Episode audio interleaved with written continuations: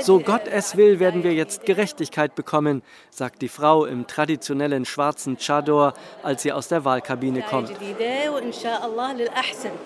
Ein neuer Anfang für den Irak. Alles wird besser werden, so Gott will, sagt sie. Ein älterer Mann hofft ebenso, dass diese Wahl Grundstein für einen neuen Irak wird. Wir wollen unser Land zum Besseren verändern, es wieder aufbauen. Wir brauchen Arbeitsplätze. Wir müssen die Korruption bekämpfen. Wir wollen ein sicheres Land, ein stabiles Land, sagt er und schiebt seinen Stimmzettel in die elektronische Zählmaschine. Besonders viel gab es heute nicht zu zählen. Die meisten Irakerinnen und Iraker sind nicht zur Wahl gegangen. Sie fürchten, auch nach dieser Wahl werde der Irak weiter in Korruption versinken, werden bewaffnete Milizen um Einfluss kämpfen und den Alltag unsicher machen. Die Anführer der Volksgruppen werden die Macht unter sich aufteilen und sich gleichzeitig gegenseitig argwöhnisch beobachten. Den größten Erfolg dürften wieder schiitische Parteien einfahren, da die Schiiten die Mehrheit im Irak stellen. Ali Hassan Abdrawi aus der südirakischen Stadt Nasiriyah sagt, im Irak seien Ministerien so organisiert wie die Mafia. Die Mächtigen bereichern sich, fürs Volk bleibe nichts übrig. Ali Hassan will das ändern. Er stand heute als unabhängiger Kandidat zur Wahl.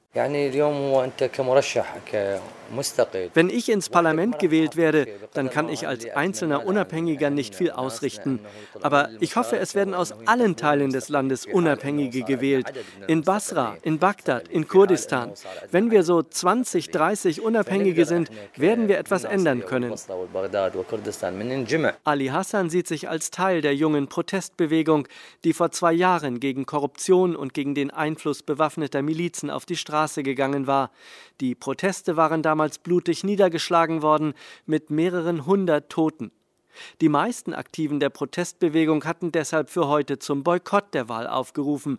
Andere aber wollen den Protest als Abgeordnete ins Parlament bringen, wie Ali Hassan, der wegen all der Morddrohungen während des Wahlkampfs seine Familie an einen sicheren Ort bringen musste. Drei oder vier Mal waren Unbekannte mit einem Motorrad an meinem Haus entlang gefahren und haben es gefilmt. Ich habe Drohungen per Facebook bekommen.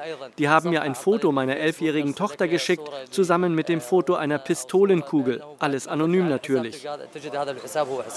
Die Wahl heute verlief ohne größere Zwischenfälle. Dafür sorgten 250.000 Polizisten und Soldaten. Ergebnisse soll es im Lauf des morgigen Tages geben.